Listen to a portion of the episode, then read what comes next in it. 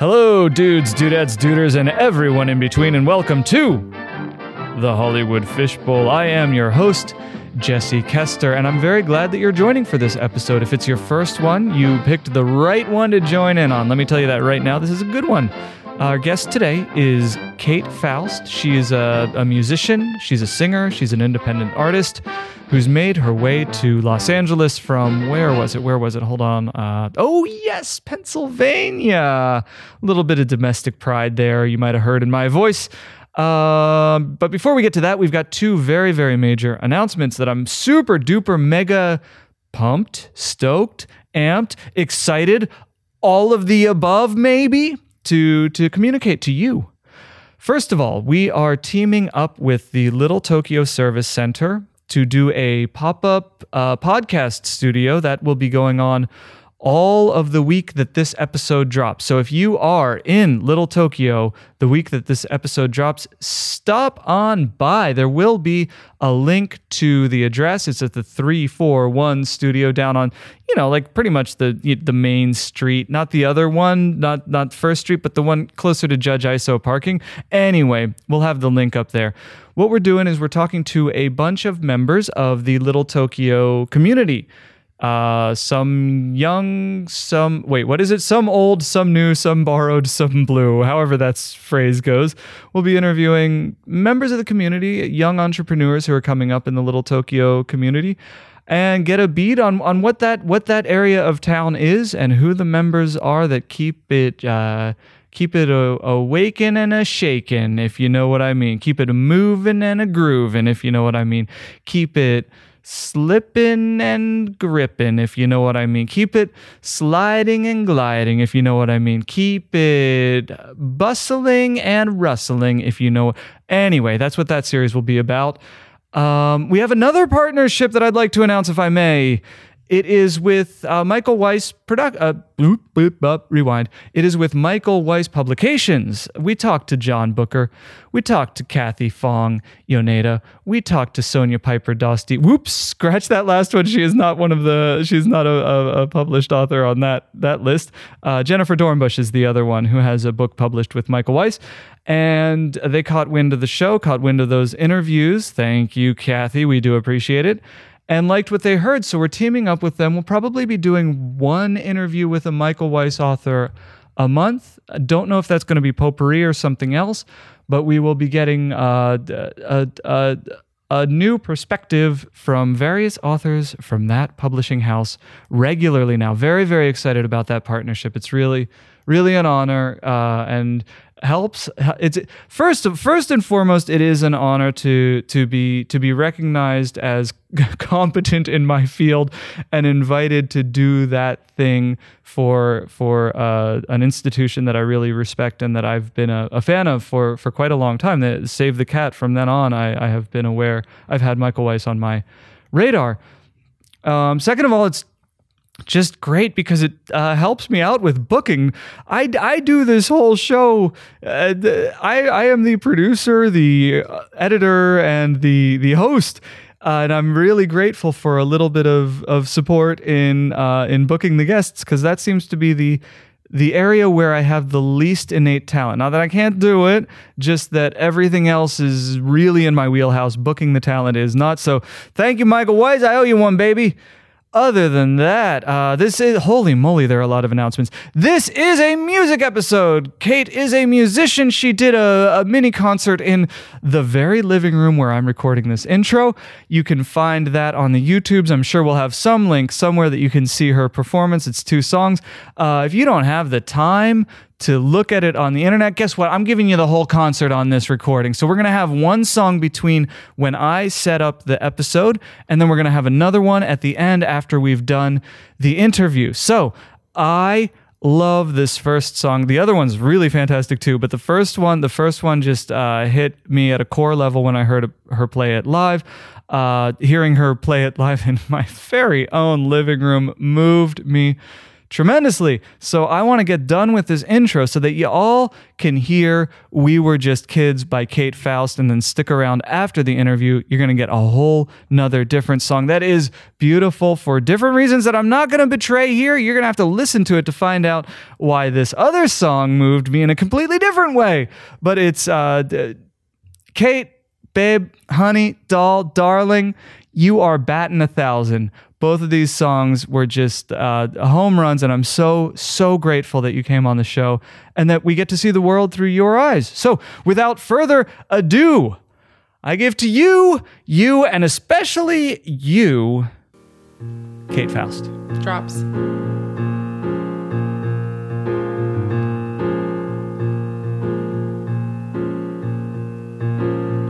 Wish you would stop Taking all those downers, maybe that's the way I love you. Always on the verge of drowning in the backseat of your car.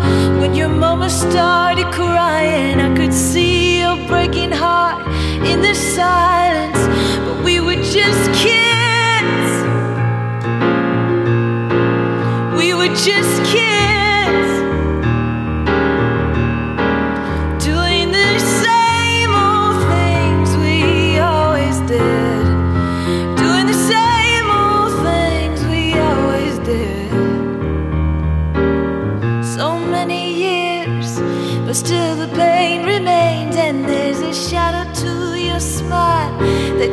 Across your face when you're begging me to leave you. The junk shot through your veins. How many lives you're taking to your grave? But we were just kids.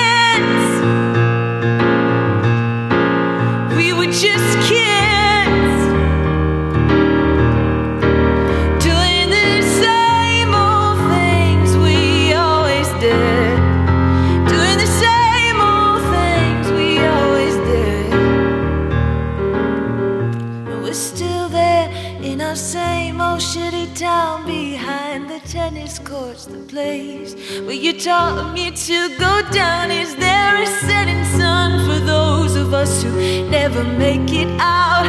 All their buried dreams rotting in the ground, but they were just kids. They were just kids trying to break trying to wake up from the loneliness. They were just kids.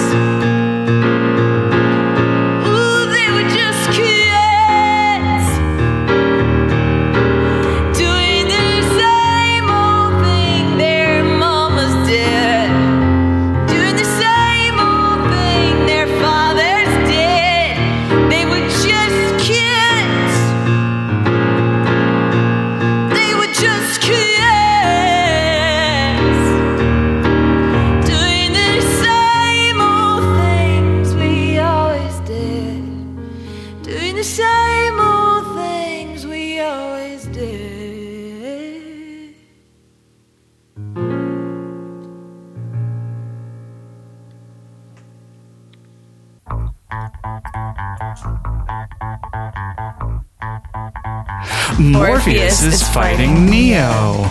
I wonder how you're doing. Hello and welcome to the Hollywood Fishbowl. I wonder many things. My name is Jesse. I'm the host, and today I am joined by the one, the only, the illustrious. Wow, Kate Faust.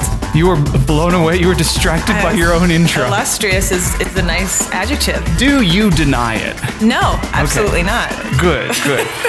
and the music is almost burnt down. I'm wondering if anybody heard your twist on an old favorite. Um, what, Ron Burgundy? Oh no, no, I mean how you uh, it wasn't Morpheus and it wasn't Neo. You'll- Oh, it was Orpheus and Eo. Oh, there. Okay, I was going to tell them they had to go back and listen very closely. Morpheus and Shmishmo. Morpheus is fighting Shmeo. Hello, how are you doing? I'm doing great. How are you? I'm fantastic, and I'm so happy that we managed to get you on. It is nice to sync schedules like we did. How we begin the program is a little something we call five and five. I'm going to ask you five questions. You have one minute to answer each question. That's why we call it five in five. Oh God. Okay. Uh, you will have little beeps. This is low pressure. Don't worry. What what we're trying to do shaking. is uh, you should shaking be. right now. I'm, I'm, I cut an intimidating figure. I really do. uh, we try to get the basics out of the way at the beginning so that we can get to the real meaty stuff as soon as possible. So, are you ready? I'm ready. Are you willing? I'm willing. Are you able? sure am. Those are the beeps. Question number one Where did you grow up and how did that inform your adulthood? I grew up in rural Pennsylvania Hey! in a one traffic light town called Denver, PA, which is why I never say Denver because no one would know that I'm talking about Pennsylvania. Oh, straight to Colorado? Yeah. Um, you know, surrounded by the Amish and the Mennonite, um, but uh, raised with my mom's Irish Catholic uh, culture from Philadelphia. And so I had a very quiet, very religious, a very kind of closed off upbringing. And it gave me a lot of time to really be in my imagination and be in my head. Is that the best place to be? I think so when when you when you are a creative child in a very small environment um, that you don't really fit into, you have to create um, worlds for yourself to be in, and that opened up, I think, everything that I do now. And you're, are you, uh, we're out of time on this one, but I wonder if you're still mostly in your head or if you've managed to. Well, I okay. Sorry, I'd love to ask follow up questions, okay. but we've got the next one. What is the must engage media, the book, the movie, the television show that uh, that betrayed the DNA of the universe to you? What unlocked the the world? Damn, that's tough. Or what's your favorite Audrey, thing? uh, Audre Lorde's essay, "The Erotic," uh, the uses of the erotic as power, changed my life for sure.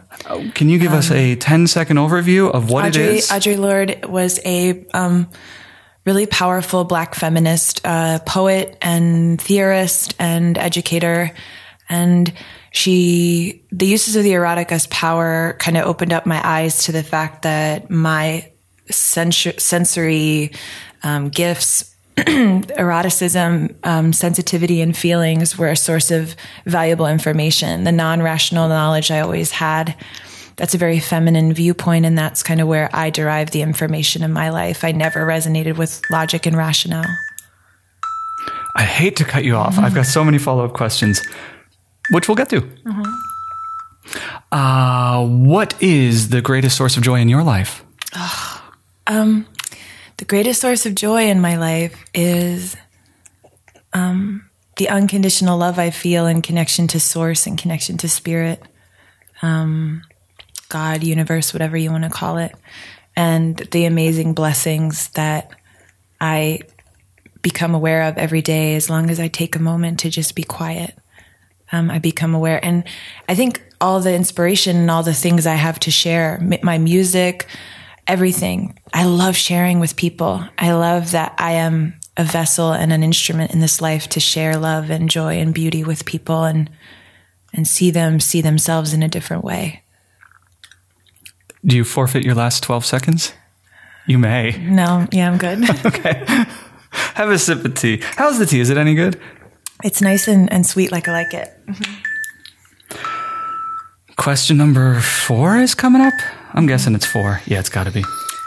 What gets under your skin?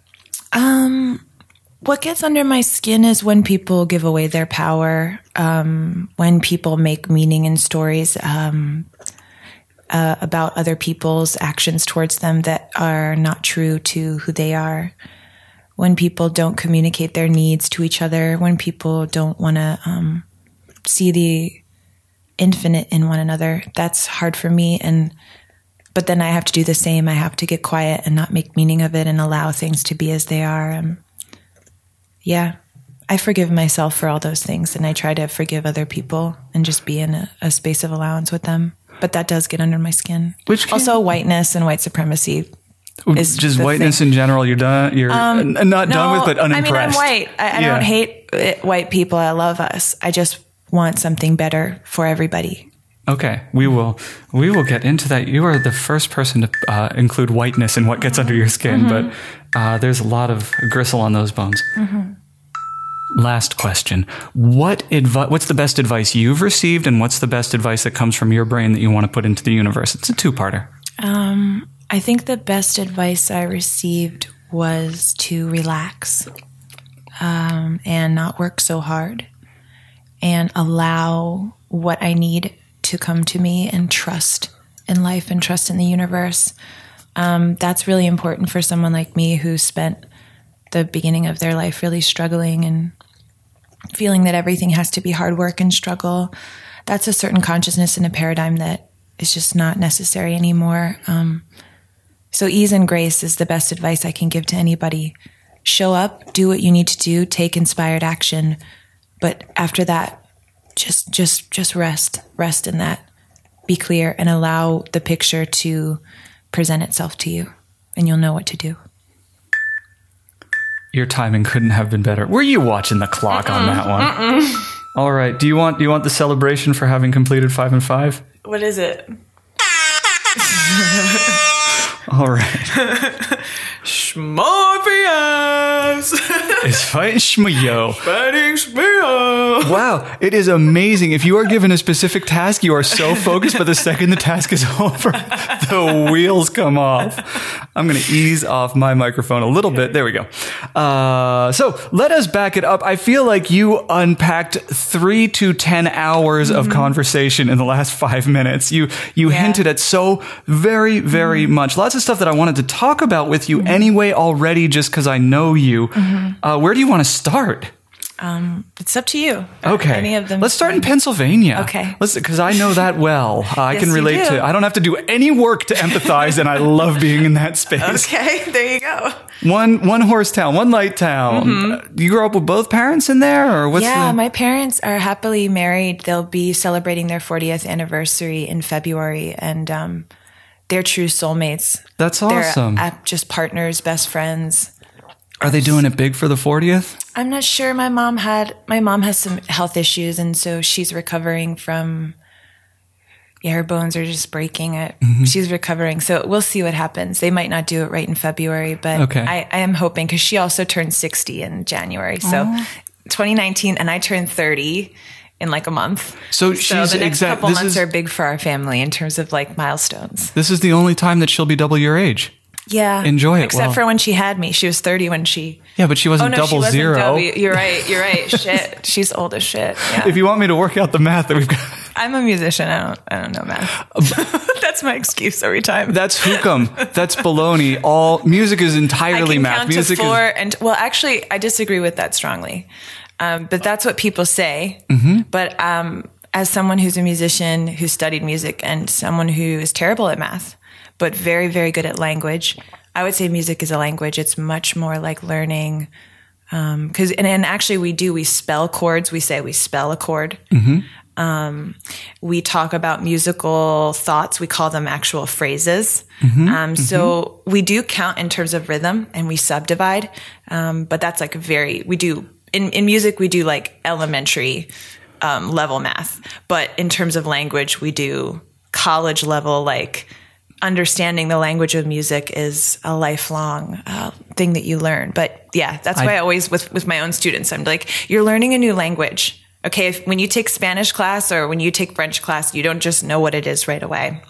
Give yourself some time. But yeah, I, I gristle sometimes at that because I'm like, I don't want people who are bad at math to think they can't do music. Can I respectfully disagree with you? Sure. Can I disrespectfully disagree with you? Uh, yeah. Cool. Oh, which one am I going to go with? I'll go with respectfully for now.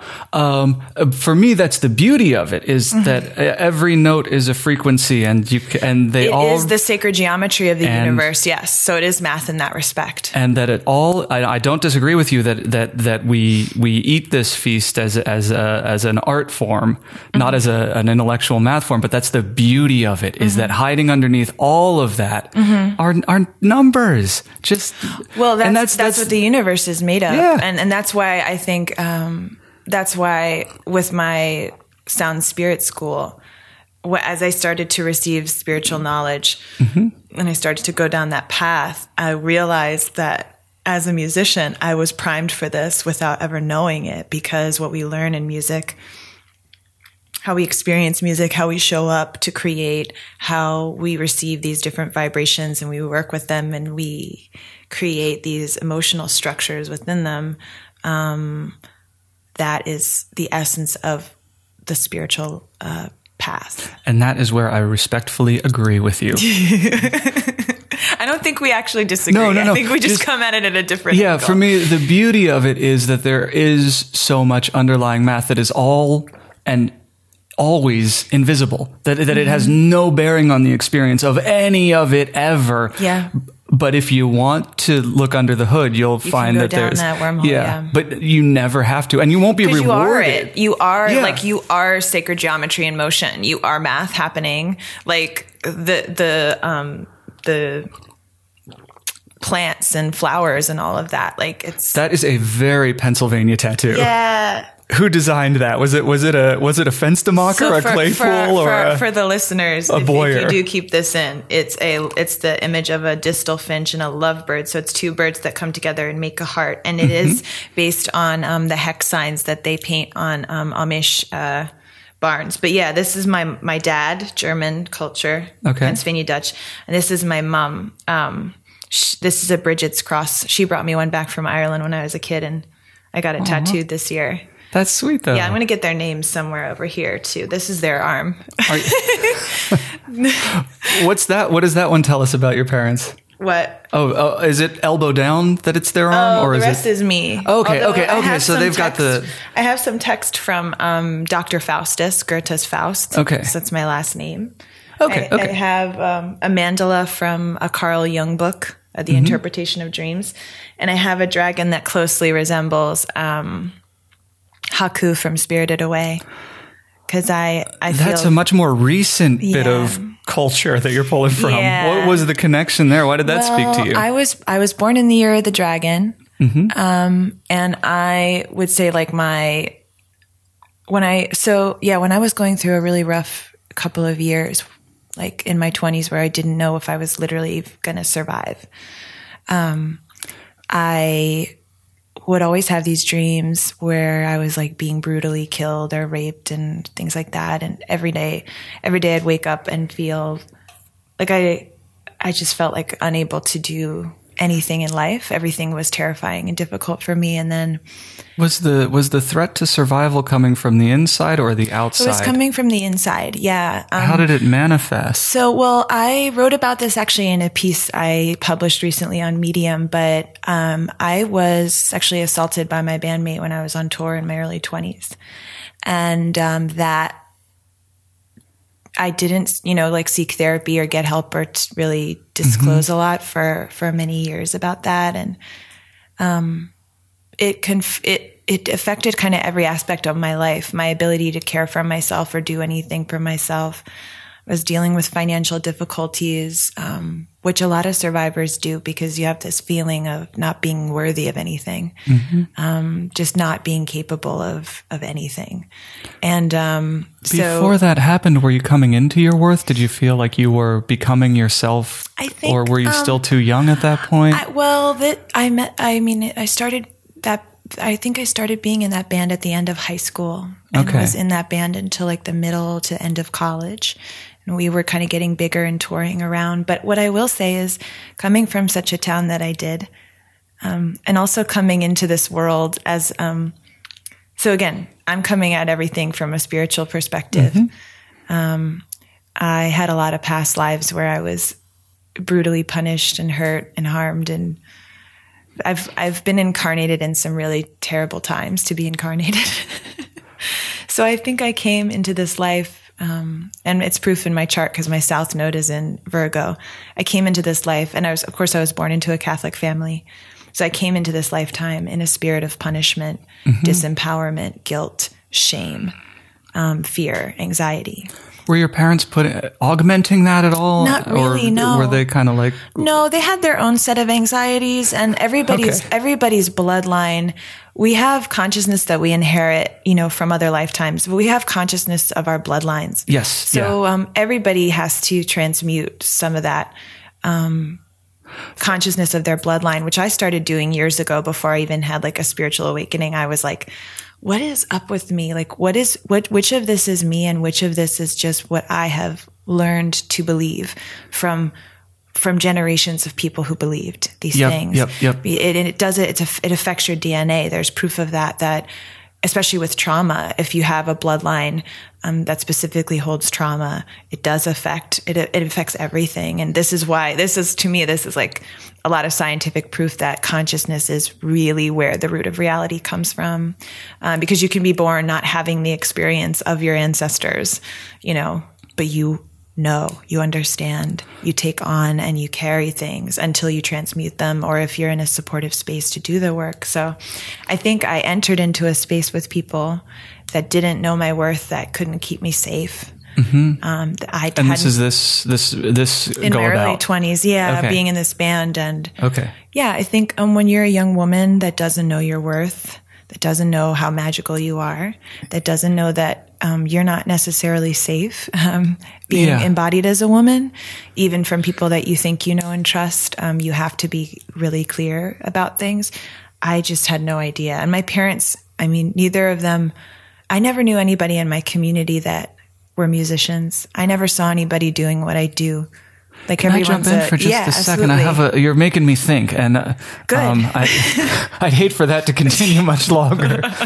but when you're when you're uh, you're talking about uh, maybe you're not. Maybe I'm just impressing my own thoughts on what you're saying. But when you talk about uh, worth, there is intrinsic internal worth in every human being. Sure. And then there's kind of like this reality of, of external worth. And when you're young, you haven't, you can have a lot of potential, but you haven't realized it. So in a very real sense, you don't have worth yet. You have potential worth. You have theoretical Mm-hmm. Yeah. worth externally and you have internal worth factually. And there can be huge discord. Mm-hmm. Yeah. And when we're looking out for affirmations from others, it can be very easy to forget that internal stuff. That's just what you made me think. Yeah. Please continue. No, absolutely. And um, I think just I was a young woman, a girl still. And you don't consider yourself a young woman I guess anymore? I am still a young woman. People people think I'm younger than I am. So, um, but um, and I had I had an immense talent, still have. But at, at that time, I didn't know that it was valuable to people because in the community I grew up in, people literally would tell me you're ridiculous for wanting to be a musician. That's not you're never going to be able to like literally like people that like where my friends were like you're still doing that, huh? like even my own parents until I came out to LA were still kind of like you need a plan B C D E F G A B like and I was just like see I just did the musical alphabet Yeah, I didn't even do Oh, yeah, the no, real you, you went alphabet. right back to A at the I'm beginning. such a nerd. Dork. wow um, Uh, as, yeah. as William Smith says, no plan B, it distracts from plan A. yeah it, it- That was on Millennium. oh okay I love it Millennium Yes. Willer, Willie Billy Smith Old um, Billy Smith. he's anyway. from he's he's from PA he's from Philly yeah So is George Romero. he's great um but this isn't about Will Smith. Yeah, we could talk about him for an hour, and that would be very, very um, wonderful. No, um, yeah, I just, I From their perspective, though, they're right. You have one traffic light. Uh, all signs point to no. Yeah, there's not signs- Mm-hmm. much of a music industry if you're staying in the town. no, I mean, I didn't, I, I didn't. And YouTube um, has not been invented yet. Like No. options are limited for MySpace yeah. then. Like there's some options to get it out, but it's not like yeah, the internet was the common currency for music yet. yeah, and then went into college like right when the financial crisis hit. Um, Man, wasn't that fun? yeah, so so you know, And then the and then the uh, generation above us being like, y'all got to pull up your bootstraps, and we're like, you guys ruined. we're like, wow, their- yeah, we could. Anyway. That's a whole fucking. This is Yeah. not about that. This is about you. So, what what what on earth uh, tells you that you have any right to be a musician? Like they ostensibly, arguably, they are correct. Yeah. Mm-hmm. When you're in in uh, uh, Dover, Denver, Denver. Sorry. It's okay. Um, what what inside of you says like, oh well, t- let's give it a shot. Let's see what happens. Um, it wasn't like even something I thought about. It's not. It was never a question for me. There was Okay. never like, um, well, I could do this. It was like this. Were there I- doubts though? Were there Um, like, let's be honest for a minute? no. Well, it was just like, I am this. I, I am what I am, and As the great Popeye once said. yeah, no, it, it was really like, I'll, Yeah. I'll, I'll figure it out. Yeah. Um, and there was never, and I remember even a couple years ago, my mom getting on me about this. you know, talking about something. I She's still not convinced. well, no, it was a couple years ago, and um, you know, she, I was saying I was just stressing about something, and she was like, "Well, you know, you chose to do this. You know, you could have done blah blah blah." and I looked at her and I said, "Do you think I made the wrong choice?" Mm-hmm. And she said, "No. I mean, this is who you are." Yeah. And I said, "Well, then don't fucking say that to me again, then." like I understand your fear, but it is not supportive to me. Yeah, I need yeah. your faith instead. I have enough fear, and for me, like Okay, so you do bring some fear to the table. You're, Oh, there's like a yeah, I'm lot a of there's a lot of strength in what you're and saying. I'm a fucking Virgo And- moon and a fucking Virgo Okay. South Node. Are you kidding me? Okay, okay, okay. Yeah. I was getting. I was like, I don't even. I can't relate to this person who has no my, my fear about it. biggest my biggest lesson in this life has been faith. It's one of the hardest things for me. Mm-hmm. Um, and um, I think for everybody, but for me, it's been sur- surrendering and faith. Because I would just work and work and just put myself up against a wall and make myself sick and, and not take care of, of the world within me, which was really, Mm-hmm. really, really fucked up for a while. Um, So as a- after the assault, are you still chasing music, or are Yeah. you kind of Oh, like yeah. you need? Okay, so I it's, it stopped wasn't. playing shows as much. Okay. Um, I left that band, and um, but I never stopped making music. It's funny. Um, I released like my first solo EP when I was at my lowest point. I was barely functional. Like I could barely leave my house. And it's funny. The songs are so hopeful and they're so. Um, and I believe that it was my intuition and my inner voice trying to talk me through. And so this this finally relates back to the dragon tattoo. Crucial companion. Crucial Companion. Okay, okay. Yeah, Crucial Companion. I self produced it um, with somebody that I was. Uh, Somebody that I was dating at the time did like the sound design. Okay. They just gave me Ableton. They were like, you should try it. They were See a hacker. happens, yeah. They were a hacker. I didn't know it cost any money. I had no money at the time, like no money. And he was like, he just put it on my computer and was like, try it. Start noodling fell around, in see what with it. happens. I fell Yeah. in love with it. Yeah. Um, Is that you on the cover, or is that uh, no, but okay. it, it looks like me. It was it was an artist that I found like on a visual website, and I reached out and was like, "This." And my hair used to look like that at the time when it came out, and I was like, um, "Can I use this image? Can I buy this the rights of this for this thing?" And she was like, "Fuck yeah, let's do it." awesome. So she, she, she, Eliza Fry is her name. She's very, very talented. But, um, yeah, when I started to feel, um, when I started to feel like myself again, like a person that I, I recognized, um, that could feel good in their skin, I started to see these, um, I had dreams.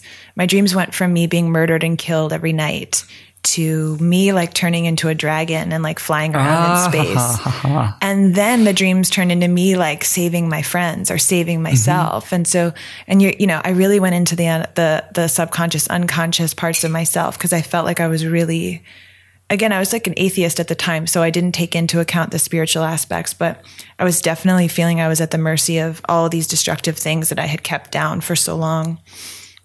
And then It again, sounds very started, much like you were right in that feeling that you were at the mercy of destructive Yeah. things that you had. And what then- what type? Uh, if, can I Oh, yeah. in? What type of, of of intellectual and behavioral changes did you enact that helped you stop pushing that down and start processing it so you could be the dragon flying? well, at that time, was it conscious? Was it unconscious? It was a couple of things that happened at that time. One thing actually. Did you just hit the thing? Sorry. That's no. Don't apologize. That's my favorite part Okay. of every show. It happens at least once, and I'm One million times. yeah. overjoyed. One thing that that helped, to be quite honest, was I did Molly one night. All right, the healing power of I MDMA. didn't. I just did like very chill. Did a couple tabs of it over a couple hours, but I noticed for like a month after, I was like, Mm-hmm. oh, like I'd be walking to the train to work, and I'd be like, wait, I'm not afraid of anything right now. Like I was, I was like, wait, Mm-hmm. I'm having extended moments where I don't feel afraid of anything, and I'm not thinking about anything that hurts me or scares me. And then like I started to remember that like, okay, I can be in a consciousness where I'm not necessarily um, hurt by everything, or when something comes up that's terrifying, I don't have to um, make meaning out of it or get super involved with it. And then I was able, so I think, and I know that that's been used to help people with um, Yeah. depression and stuff. I, I, I really had no plan. Like that wasn't, I wasn't like, yeah, I'm going to do this Molly and like help myself get out of this crazy No, no, fucking no. depression. But it, I think it did give me the boost to remember who I actually am. Yep. Yep. And Um, then from there, I was able to like actually do it. And then it took a number of years after that. I finally did therapy. I did a healing um, with another a, a, a friend's mother who's a survivor, and she helped me deal with like the physical feeling of of violation. I dealt with the actual physical pain I was holding in my body, and I think the reason why a lot of people, in whatever trauma they're holding, the reason they don't deal with it is because the pain is so great you feel like you will die. You really feel like i will just not be able to go on if i face this. And so you're in this struggle survival and she helped literally like physically exercise it out of my body you mean and I felt like pain. jumping jacks, not demon. no no Okay. exercise. Okay. Okay. but not in she wasn't using spirit per se but she Can I jump in very Yeah. quickly? Uh, it is the official stance of the Hollywood Fishbowl that we do not endorse self medication, but I do always appreciate it when we keep that conversation Yeah. open. I like I ate mushrooms a while ago and saw the world without time, and since then I've been, I mean, a while ago, Time fifteen not- years. time is not real. Yeah. Once you see, once you see something from the other side, it is uh, that drugs can give you access to parts of your brain Yeah, I don't- before. Once I- you know how to get there, you can go there I again. fully support anybody that like. I wish that I had gone to conven- conventional therapy sooner. I just couldn't afford it. Mm-hmm. Yeah. Didn't know that I could have access to it as someone who couldn't afford it. Um, thought that it was like a luxury that rich people could go to therapy, not people with quote unquote real problems. And Yeah. that's something I learned from my own family. Um, so, um, you know, they had the- that the- idea yep, that it was yep, for yep, wealthy people. And so, yeah. So again, I went about it in my way. Yeah. I probably could have um, cut I- some of the suffering if I had done it sooner. Yep, yep, But. I do think that it's important to have a spiritual understanding, in my opinion, when like not just going to regular conventional therapy. You need to do that first and foremost, but you also need to develop that. You need to develop a practice in yourself of being with your inner world and what that means. And you need to have practices that support you in that. Therapy is a great place for that. If you've been through something like sexual assault and rape, talking to other people who've been through it can help you. Um, yeah, I mean, I the the time I felt the actual physical pain was several years after it happened, and it was one of the most painful sensations I've ever felt. And um, but I survived it, and it showed me something about myself, which is that I am stronger than this thing that I think is bigger than me. And that's always the case. We're always bigger than the thing we think is going to end us. Yes, yes. Mm-hmm. I don't. I don't disagree. The question on my mind is: there is. I don't. I don't think I'm wrong. I, I, I don't think I'm impressing this on you. There is a very erotic component to your Mm-hmm. work, and there's a very erotic component to you. Mm-hmm. Uh, I'm not. I'm not outside of my. No. My okay. And I don't take erotic, I take it as like a very, um, I don't take it as a pornographic, like No, very no, base. no. I think of it as like the highest spiritual, intellectual way to describe what you're trying to describe. And my the thing that's on the question that's on my mind is you had this you you talked about this physical pain that you had to exercise out of you. Mm-hmm. How how did this experience affect you as as a, a tremendously erotic person, somebody Mm-hmm. who is very in touch with your body and uh, seems to be in very very in touch with your pleasure? Mm-hmm. Uh, what what changed? Like what and how did you lose? Did you get it back? Oh, what? Well, I don't know. Um, that, I mean, I had been able to, it took, I mean, after I was assaulted, at least it took three or four years for me to be able to enjoy having sex with someone. Mm-hmm. I, it's not like I stopped having sex, but I didn't realize, like, I remember I was with, I remember exactly the moment that I was like, back in my body because a lot of times what you do is in your good body. yeah, Okay. wh- what you do is you disassociate from your body. People do it all the time. I don't think they realize it. Um, I didn't know that that's a very common thing that people do, but I remember it was it wasn't even someone I was in love with, but it was someone that I felt really safe with, and that I just I remember the being like, I want to please this person. I don't. I'm not angry at them. Like I feel like I can be available with them. And I had a beautiful time and it felt good. And I was like, wait, I haven't had this feeling in years.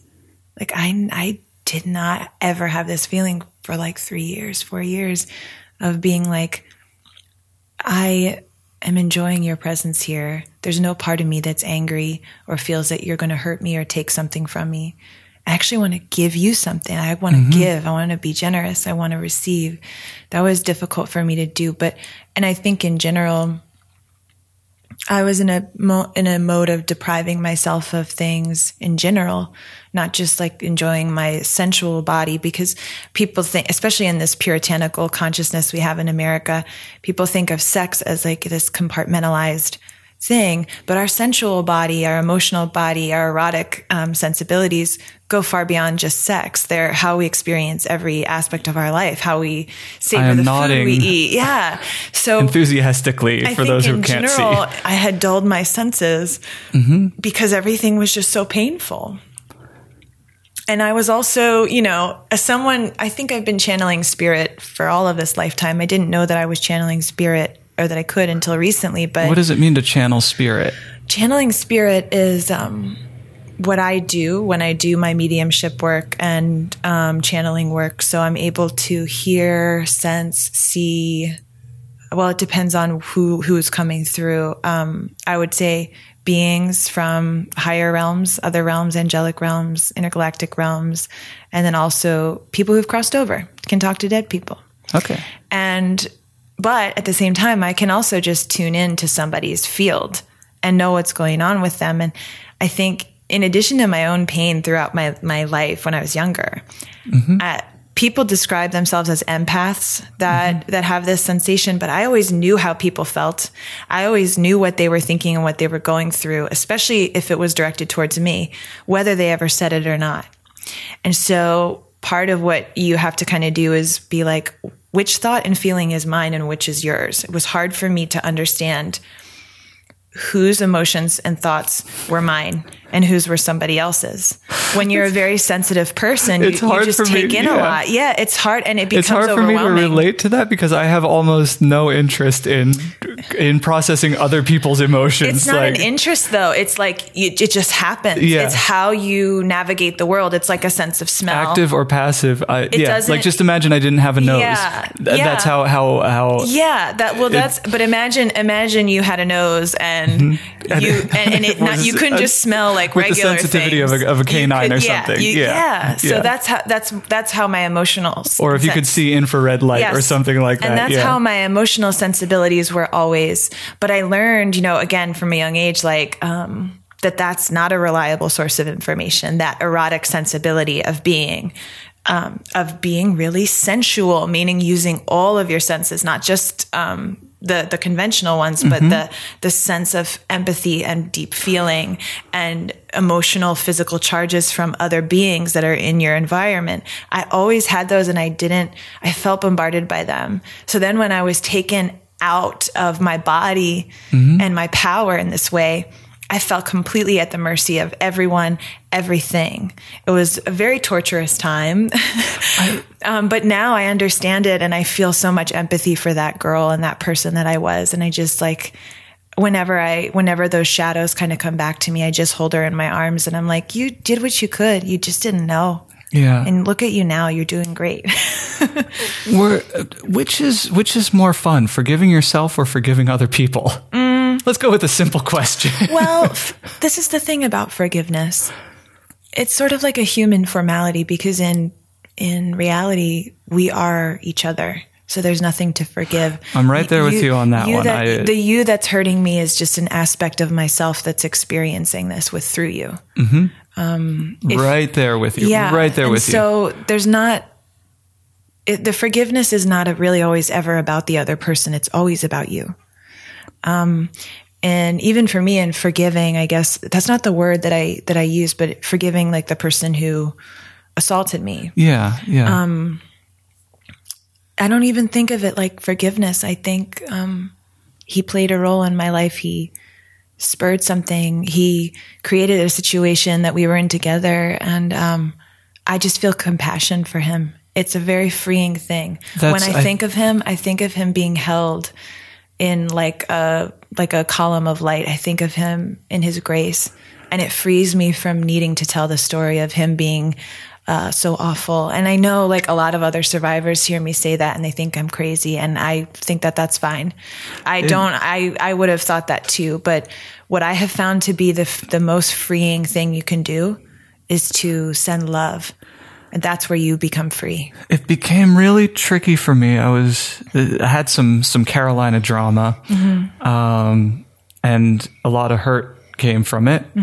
And then as I processed the hurt over time, it became like that unlocked so many parts of myself that I couldn't have ever unlocked. The same way like mushrooms unlocked a world without time, and MDMA showed you uh, how to not be afraid for How to 10 minutes. remember myself when I wasn't afraid, And yeah. once you can do it for 10 minutes, you can do it for 15 and 20 and an mm-hmm. hour and a day and a mm-hmm. week. Mm-hmm. Um, but in, in much in that, that same way, like this gave me access to parts of myself that I never could have accessed before. So it, it's tough to call it gratitude, but um compassion i'll, I'll i that one's Yeah. that one i can i can feel that i think that is I the right to. word because gratitude is not quite it And there are some like there are people people suffer horrible cruelties and you, you don't you should never expect them to forgive. no no no no no Or or but And this is not like a cruelty that. is good. This is not a- a pass for anyone who has been again, cruel. It's not about them.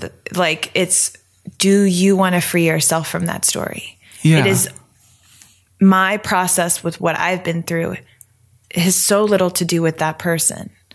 Um, it's all it's it's all about me and how I want to live my life. Like even Thich Nhat Hanh, who's I mean, if you know him, he's like a Buddhist monk, but you know, he do i know him from the lead up to the vietnam war was Yes, he yes he- okay yeah. And he always talks about having love for both sides. Yeah, Even yeah. the people that decimated his. And, you know, um, people think that that kind of compassion is relegated to people who sit in monasteries all day like he does. But I really believe that it's possible for people in their everyday life to take their power back because essentially that's what you do. If you can you be- recover parts yeah. of yourself that you gave away when you told a story that somebody or something was bigger than the infinite love within you. If you can be unafraid for 10 minutes, you can be unafraid Mm-hmm. yeah. for 100 years. If you can be compassionate to one person, you can You be can compassionate yeah. to everyone. It's Yeah. a, a muscle that And you it- can work it's, out. It's an uncomfortable process. I think everyone is really resistant to discomfort. Um, There's a good be- reason. It's very be- uncomfortable to be Be uncomfortable. willing, be willing to be with that discomfort. Yeah. Because at the end of that discomfort, and they, my friend was just at a Shambhala center and she told me this quote that they said, which I love. We are going to delight in the blade of now. That's a very, So juicy. yeah. But that's what it is like sitting in quiet, being with yourself, being clear about what energy is your energy and what's not, and taking responsibility to not be victimized by what other people do, think, or whatever. Um, so you can actually hear who you are. Um, it hurts, but it is it is an opening. It's a pathway into delight. And because yeah, at the end of all that that blade and that discomfort is you, just the- waiting to be discovered. Can I say something I really like about that one? Yeah. Uh, the the more focused you are, the more precise your now is, the sharper your blade is, Mm-hmm. and it you got to sharpen. You got to keep that thing very very sharp to uh, to be in now, Yeah. not to be five minutes ahead or a day ahead or a week ahead or.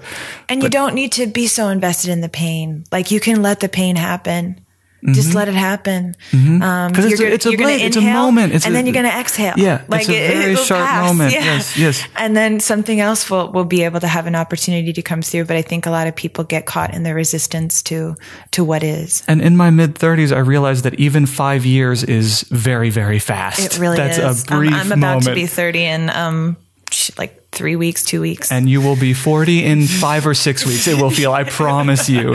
It just keeps I'm ready. I'm up. excited. Can we talk a little bit about the music? I feel like we got a pretty good sense of who Yes. you are as a person. Yeah. Well, you, when do you get out to LA? When do you, when do you put roots out here? Um, So I visited here for the first time in September of 2016 Okay. and fell in love with it and said, I need to be here. Got Mm-hmm. back and was like, my, my bandmate was going to move out here with me, but he decided not to. Thank God his auntie who had offered us a place to stay outside the city Mm-hmm. until we kind of got on our feet. I called her and was like, can I still stay with you even though he's not coming? And she said, yeah. And then, you don't um, seem like you'd be a burdensome house guest. I think like we could handle you for a couple weeks if necessary. Yeah. No, we. I, sh- I love, I, I love her. I love her so much, and we're still very close. Um, and then other little miracles unfolded that made it possible for me to go. Um, and then Donald Trump was elected, so I decided to stay on the East Coast a little longer. Did you vote in Pennsylvania that Um, Yes, year? I Okay. did. Yes, I did. I voted in my one traffic light town. Mm. Which which way did your one traffic light town go? If I may I ask? mean, Can you guess? I'm gonna guess what what, turn- color is redder than red? Yeah. What's what, so anyway? Then I, I um I went down to DC to play a music festival f- at the inauguration. Uh, in favor of the protest pro- inauguration, the protest then- festival. Then protested the inauguration. Okay. Then got in the tr- in a truck with my Trump voting father and drove across country with him. Do you guys talk about it, or is it Yeah, kind of like let's not? Oh, We uh, do. It's um I love him. Today's his birthday. Happy, Happy birthday. Birthday! I love him like more than anything. Um, the time of the election was actually a huge rift between me and my parents. Um, a lot of painful things got brought up um, that needed to be brought up um, that weren't even necessarily related to Donald Trump, but it was related to our relationship at large. Um, but yeah, that drive was one of them. It was so painful. It was so difficult. And yet I was like, wow, I love him more than I ever knew that I could love him. Even with all of this, it- like I realize that, um, part of what I can do in this moment is to love across those lines Yep, yep, yep. be very clear, hold accountability. But again, as a person who's embodied as a white woman, okay, Mm-hmm. who comes from these kinds of communities, just because I live in Los Angeles doesn't mean that I'm separate from them or that Yeah. I'm not responsible for speaking to them, for holding them accountable, for seeing them. Yeah, Um, yeah. I- it's know. a beautiful thing when you discover your adult relationship with your parents. When you're both grown-ups, you still have the connection that you had as parent and Mm-hmm. Yeah. child, but you still can. Then you can engage also. in a deeper way As oh adults, it's super s- cool. since i've been channeling like i've i've gotten to speak to uh, relatives and ancestors of ours who crossed over and channel things for my parents and and channeling for my parents watching them change like my brother too like Mm-hmm. having them understand spirit through me because they're like whoa okay that's that's some shit how did you know that and i'm like that's because because I listened, yo. grandmom told me Yeah. like she's here like i i don't i wasn't there for that but she was here Mm-hmm. so we we've grown a lot but you know the relationship's been painful but yeah so i arrived here in um, february um, like outside of uh, 2017 February 20, 2017, Okay. and then settled in LA in April of 2017. Okay, okay. so it's it's it's not been too long. Um, had a really difficult time when I first got here. You don't say. Everyone has. Most people they just say It they slide in they, and they get well, the, the TV deal that they it- were hoping for no, their whole no, lives. What, it wasn't even like work per se. what happened? What hit? It was just, I mean, I was in a relationship I didn't need to be in. I was doing things that I shouldn't have, like things that just weren't aligned with my purpose. Mm-hmm. Um, and I had this mysterious pain in my body that I was had to be hospitalized for. Did they figure it out, or was it just anxiety and was, stress? Well, they thought that it was a.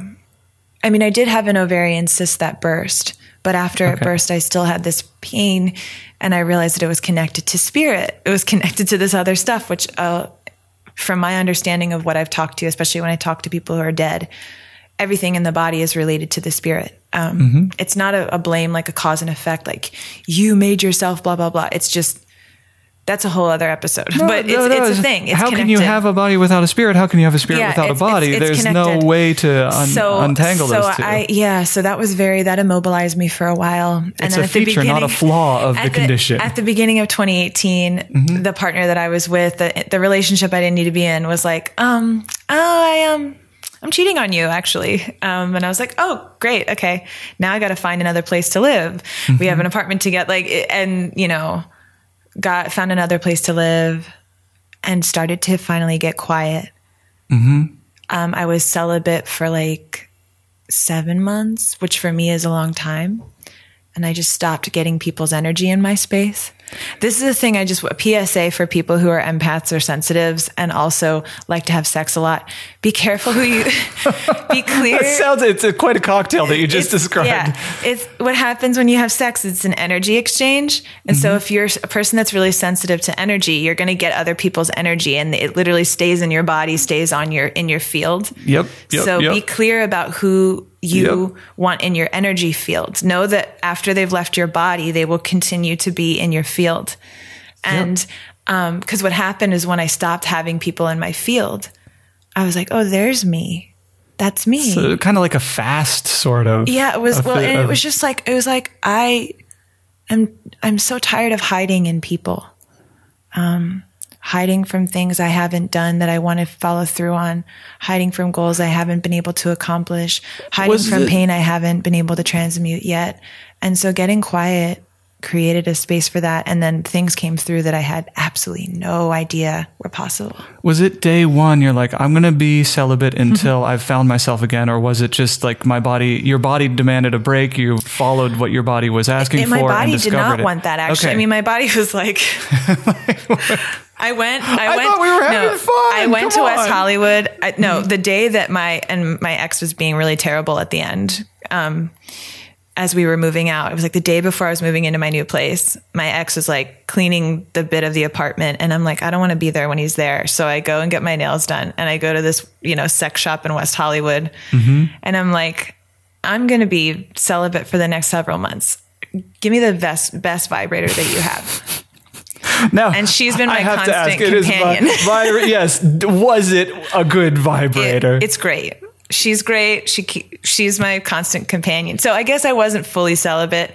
Like i was still with me. Does that count? Does it, it is- counts uh, in my book. That's Okay. a big deal. Okay. um, for other people people specifically in certain spiritual practices or tantric practices they stop masturbation or anything like that. And i i i'm sure there will be a time where i try that something like that and celibacy I, I wish that people understood like that it's an option like you're not a freak for wanting to not have sex It's totally an option. you It's can even have totally- celibacy in a relationship Yeah. even even for just a week or two if you're like yo like i need to fucking recalibrate my shit. Yeah, especially yeah. as women especially as sensitive people like it is not you're not withholding something you're not punishing somebody. Not your self-care is not, not a punishment to someone else. Not at all. so i highly recommend if you're feeling bogged down by a lot of energy and you're not sure why if you're if you're having sex with a lot of different partners or even one partner but it's you don't always feel nourished after I don't think we need to quantify it at all. You'll, yeah, you'll know, you'll know, and like just It's know that it's an totally option. valid it's a good, a it's a good option to It's- take a break. Yeah, yeah. No, it was the best thing I ever did. Like the the my ex, you know, fucking eviscerating me like that. Mm-hmm. Me taking the spe- the time, like it was the best year ever. It's been the craziest fucking year, but it's been the best year of my life. awesome. That we we're gonna we're gonna go out on a win with that one, and Yeah. I will give you the very first poll. Okay, okay. If I had any use for a vibrator, I would ask you what Who brand, says make, you and model. don't? Who says you don't? I don't know get a little, I'd get a little it. Adventurous. I, I can think of somewhere. All right, what's your question? Sorry. My mother listens to this program. Good lord. Oh. Sorry. no, no, you're fine. What's the most honest thing you can say Yeah, because you've been really holding back from this the whole heart? I know. I I'm a. You're allowed to ding out. I think you've been pretty been- available. Yeah, let's pick a better. Let's pick one that's. yes. Okay. What's next? Uh, I think I yeah you've you've met the the honest from the heart Wow, quota. this is fucking. Wait, what is that one? That's fucking Oh, okay. lazy. I'm not. We're not throwing anyone under the bus. That's legitimate. What is your earliest memory? That's a good one. What is your earliest memory? I've answered this already, so I'm going to pass. I'm going to skip that one. Okay. Well, so one of the earliest memories I have is when I realized I was in a body. to be honest, um, I thought there's two two memories I have from my childhood. One is a dream I always had, which was like a big giant praying mantis outside of my window looking at me. Lots of animals of, of exaggerated size in your dreams, it seems. Um, Yeah. And then the other one was, um, yeah, I remember having this realization. I think I'm a, maybe it was like three or four, maybe I was 5 Um, and I, when I realized that I, cause I remember like watching TV and thinking that I was also on TV watching myself. I guess, I don't think I was fully embodied until I was like, I don't think my spirit fully got into my body till I was like five or six. And I got really sick when I was like five like my my dad and mom thought they I had like a stomach virus for like 2 months and I lost like a third of my body weight mm-hmm. and I actually think that was probably after I got embodied because I don't think I Oh, wanted you're to like, stay. whoa, whoa, whoa, whoa, whoa, slow down, body. This isn't Yeah. working. Yeah, but I remember saying my grandpa was staying with us for the summer, and I remember saying to him, like, Grandpa, like, I'm not watching myself on a movie. Like, I'm here in this body, and I always thought I was watching myself on TV. Mm-hmm. And he was like, "Oh, well, that's good. You'll have an objective point of view." And I remember being like, "What the fuck does objective mean?" Well, it stuck with I'm you. five, Grandpa. Like, fucking give me some fucking slack. Do you feel like it panned out? Do you feel like you have an? obj- Was he right? Well, yes, but well, here's the thing. Again, now that I know what I know about spirit, and I'm like, and now that I know about past lives that I had, I don't think I wanted to come back this time. Well, you're stuck here. and I'm really glad that I did. But I think I, I think I like hung out outside of the body for a little. It was like, are you sure? Do I Yeah. really have to do this? Can I say that um, I, I can only speak for myself, Mm-hmm. but I am also glad that you are here in this current form that you've Thank taken. you. I appreciate that you, you you stuck around and got it through that stomach Thank you. virus. Yeah. And not, I don't think you need any validation, but um, just so you know, the first 10 years I was alive, every memory was from the upper corner of the room. I couldn't see any memory from my eyes. I could So only see from had outside. the feeling of not being embodied. Yeah, every memory until about 10 or 11 was outside of the body. To add on to that, uh, I was a girl in all of those memories. Like when I'd see where I was in the room, it was a female, not a male. Wow. So ring a ding ding on Uh, that. I want to give you a reading really bad. That's some past life shit. I'm telling you. What- That's, I don't know if it was shit. I thought it was pretty. No, I mean no. I- you know I- what yeah. I mean? Like No, no, that's serious though. But it was very. wow. Thank you for sharing that. That's No, fucking no, no. awesome. I'm going to pull one of yours. Yeah, full for me. Is it the one? Who are you missing right now? Oh, I think I think uh, we all know who that is. oh yes. Yeah, I, there Yes. can only be one answer. Aw. And if we could speed up, little Mr. Government, if you could get that paperwork done, I'd be so grateful. Well, I will be praying for you. And Who do you miss? Thank you for your prayers. I do appreciate guess them. I did you vote? I do not receive prayers from people who I don't did vote. Okay, I then. I warmly, I warmly appreciate so hard. your prayers. Um, sending love to you and your loved one? Thank you so much. We, um, yeah. we as a couple would receive it whether or not you vote. That was my personal Where thing. is she right now? Japan Wow. in Tokyo. Probably Wow. she's in bed right now. Probably asleep. sleeping. Yeah. Yeah. yeah. Oh.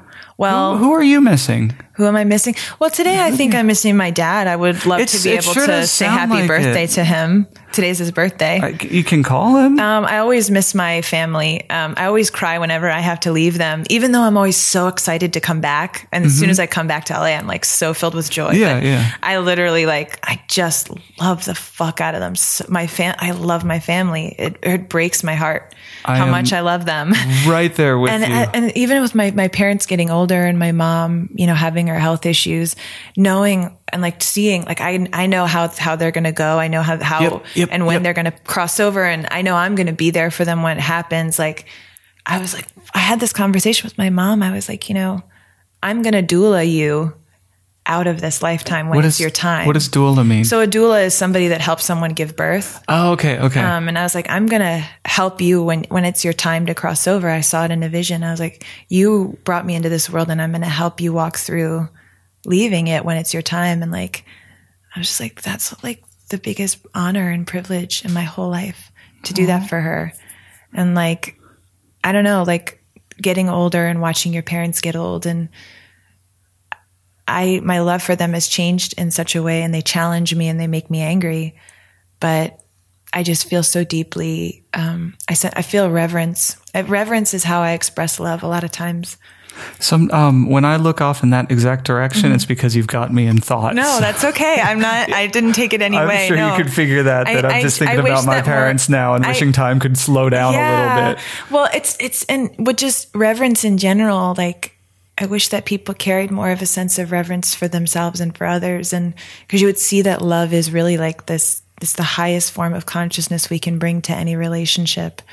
Um, and with parents, you don't always know that when you're young. Yeah, no, it takes it takes a minute to to figure out uh, what the heck they're thinking about. Mm-hmm. But once you kind of get an mm-hmm. idea of what the world is for adults, like when mm-hmm. you're a kid, you don't. Yeah, you don't understand the considerations that Yeah. they're going. Yeah, and just After- fucking who, how they were raised too. Like yeah. they're oh, they're human totally beings. different vocabulary that they grew Yeah. Mm-hmm. up in. Totally different understanding of human psychology, interaction. Like a, a totally different world. Yeah.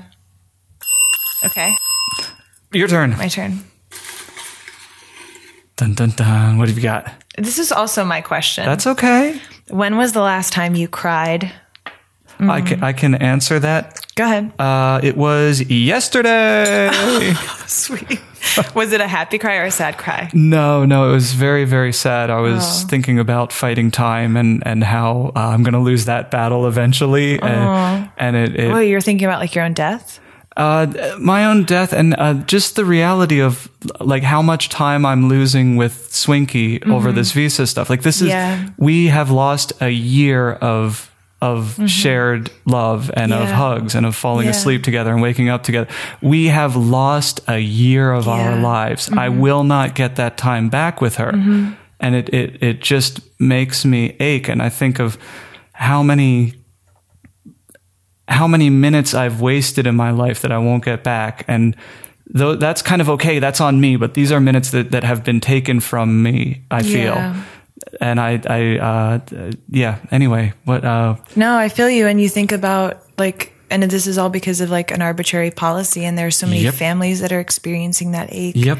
But Yep, also, when you guys are reunited, Mm-hmm. you're going to really have this. I mean, this is a horrible time, and I. It's not like I wish this has happened or anything. No, no, no. But you're gonna really like look at each other even more and be like, "We fucking got through that. Yeah, that was yeah. the worst fucking thing ever." I think about that every day. we got through I- it. Yeah. Yeah. I, like the, our love is the idea the best. Yeah. that like there will be a day that I'm not holding her There hand will- once we're back together. Like it's just, It's- uh, I'm cutting her hand off before I let it go. Sorry, taking this with me. Don't mind. No, Can't I know. another year without and that. that. that fills my heart with love. I feel I feel your sorrow, but I also Yeah. I'm I'm seeing you already with like on the other end of this with your Yeah. loved one, and Thank and you. it's really beautiful. what about you? Do you cry? Are you, are you I'm a crier. I- Fuck yeah. Yeah. Oh, I mean, eighty percent of my cries are happy cries. Yeah. I hear a song and I'm just like, yeah. That, yeah. But I think I cried um, earlier this week because I cried in the middle of the night. I woke up out of my sleep because my heart just felt like it was breaking open. Do you live alone? Do you sleep alone I sleep usually? alone. Okay. Yeah, I live with a couple people, but Okay. I sleep alone. But I um, yeah, I I started to experience getting certain things that I want or the love from certain people I think I want. And it scared me and it made me remember all the ways that I didn't feel worthy of these things that are starting to come toward me. Mm-hmm. And it hurt. It just hurt. I felt that shadow of who I've been Yep. and yep, that yep. fear like what they don't tell you like there, there's this narrative always about striving for what you want struggling Mm-hmm. and this is why this narrative is so bad because it's it becomes difficult to receive and allow for Mm-hmm. what you want and what you deserve and what is for you um it's pain it become it's pain like i was like wow like this receiving Yep. being in a state of grace, I've been so calibrated to the wrong direction that this hurts me, that the struggle feels familiar, the pain feels familiar, but mm-hmm. this grace hurts me. Yep. And I just cried. I was like, I, I can't, like, and I had to again, like, kind of forgive myself and be like, I, Was it cathartic? Did it help you to to contend with that that the, the distance hurt. from grace? By the end of it, were you Um, closer yeah, to I grace? so. Me and my friend went, my, my co-host for my podcast, we went for a hike that day and Okay. I kind of put certain I because I realized even in getting certain things I wanted, I was still attaching to this notion that they're going to be taken away from me, and I didn't like how I was acting because even like like and I, I think I learned some of that from my family. You know, like I grew up thinking that we were like poor. We weren't ever poor. We were like lower middle class, middle Yeah. middle class, yeah, but yeah. it was always, you know, anytime I needed like a filling for Mm-hmm. a cavity, oh my God, well, how are we going to do this? Everything was like, um, I always thought we were like pin- pinching pennies, the way that money was talked about and, and, Mm-hmm. and things. And or with my in my family in general when I when I get something or when we we receive something it's like well you better not blah blah blah or else Yeah, yeah, no I, yeah, I don't think it's just my family but it was like you know I want to be able to receive these beautiful things and just like let them happen and know that I'm worthy of them that's why they're here Yep. Yep. that's yep. why they were given to me to begin with. That's why it's it, and if it's Miriam Hasna, who's a teacher I love, she says, um, if it's meant for me, um, I can never lose it, and if it's not meant for me, I don't want it. Yep. You know. Yep. So yeah, I had this really. I just felt raw for like two days. I just felt literally like I was walking around with my chest split open, and I just had to just be with that, and it kind of, it kind of um, subsided, and Okay. I was like, okay, I just need to integrate that shadow of shame, guilt, unworthiness, and just let myself be and have and enjoy my life. So that's my like pro- proclamation for this life is joy, fun, surrender, allowance, ease, grace. Like I'm not punishing myself anymore. Thank you for not punishing yourself anymore. Thank you. You want to do one more? Yeah, I, uh, uh, there is protocol on this show. You can't just reach in there without pressing the ding button. What have you got? Oh, what is your most comforting comfort food? Oh, that's a nice, easy, light one to roll out on. Yeah. What is your most comforting comfort food? It's a good question. Mm. One of them I corn, had. One done. of, one of them I had last night. Pho. I love Ooh, pho. that is not bad at all. That's my favorite. Like when if I'm feeling sick or like I was feeling tired and my voice was kind of feeling tired last night, so I just got some pho. Mm-hmm. Um, I love cereal. That's like a hot cereal, cold cereal. Let's ask like- some hard hitting questions I- on the give me- Give me some motherfucker. Well, I have celiacs, so I can only have like yeah. Give me some like honey nut Cheerios. Yep. And I'm like, yeah. What else is? I mean, things that my mom cooks, like um, Okay, a roasted up- chicken. My parents make a roasted chicken every Sunday For- like for- root vegetables and potatoes. for our listeners out there, celiac disease is something that's real. Gluten free is not an option for some people. Mm-hmm. Yeah. We aren't just trying to Not make life difficult. We aren't just being babies about our No, me and, intestinal my, me and my mom both have it. Yeah, yeah, yeah, It's a real thing. It's something that it's genetic. yep, I think. yep. Yeah. It's genetic, uh, and. Uh, and you, you don't you don't have a choice. So No. uh, when you do have celiacs, when you are gluten free, soup is uh, big bowls and noodles are rare. So I am right there with you on the pho. rice noodles. Yeah, It is such a treat So to get a great big to old have bowl of it. soup yeah. with noodles But even it. if you aren't celiacs, Oh yeah, yeah. you can cut out gluten. I'm not mad at people who cut out gluten. Yeah, yeah, yeah. It's it's not good for you. Like it's an in- inflammatory thing. So lots of some people who need infla- anti-inflammatory Yeah. diets also go um, gluten free. So You certainly may. But, I'm here for you. But some and of us don't have a choice. Yeah. Um, I have a question. Yeah. Can we hear you play some of your amazing songs? Fuck yeah. Let's do it. I have a follow up question, and Yes. don't break my heart on the air. okay. Are we going to hear kids today?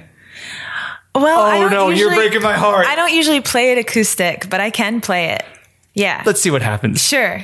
All right. Let's do it. Bye. Okay. Oh wait, no, wait, wait, wait, wait. We have closing music. Settle Okay. down. Slow down. Okay. Uh, where is it? Oh wow, this is romantic. This has Goodbye, everybody. You have been listening to the Hollywood Fishbowl. Hollywood Fishbowl. You can find us. Where at- Morpheus is fighting Neos. Hey, hey. Would you mind singing where people can find you if they liked what they heard on this program? You can go to I am Kate Faust, K A T E F A U S T on Instagram. You can go to this is katefaust.com. some monotone singing you're doing so right go now. to katefaust.com and learn more about me. You can book a reading with me if you want to, baby. Also, read my piece on Medium. And that's all I gotta say.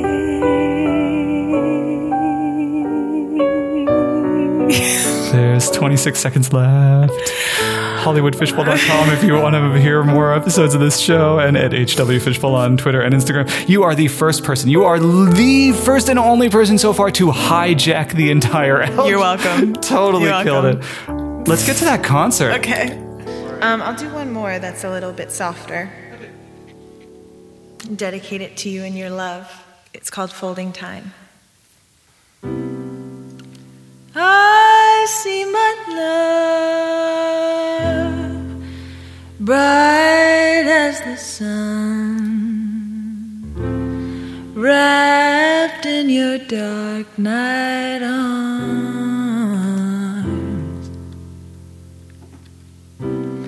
I'm like the moon fixed in your sky, faithfully by your side.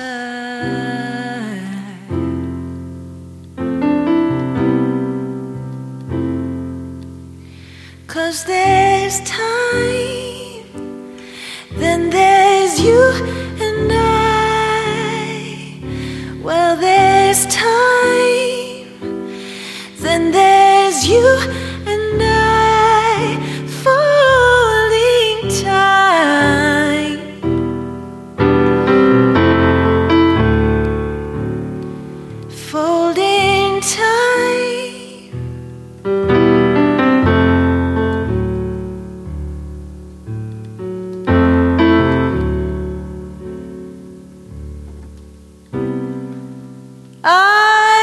scent on a heavenly breeze. I know that you are me.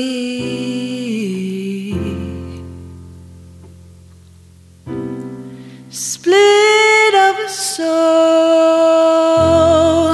making us two. We dreamed of me and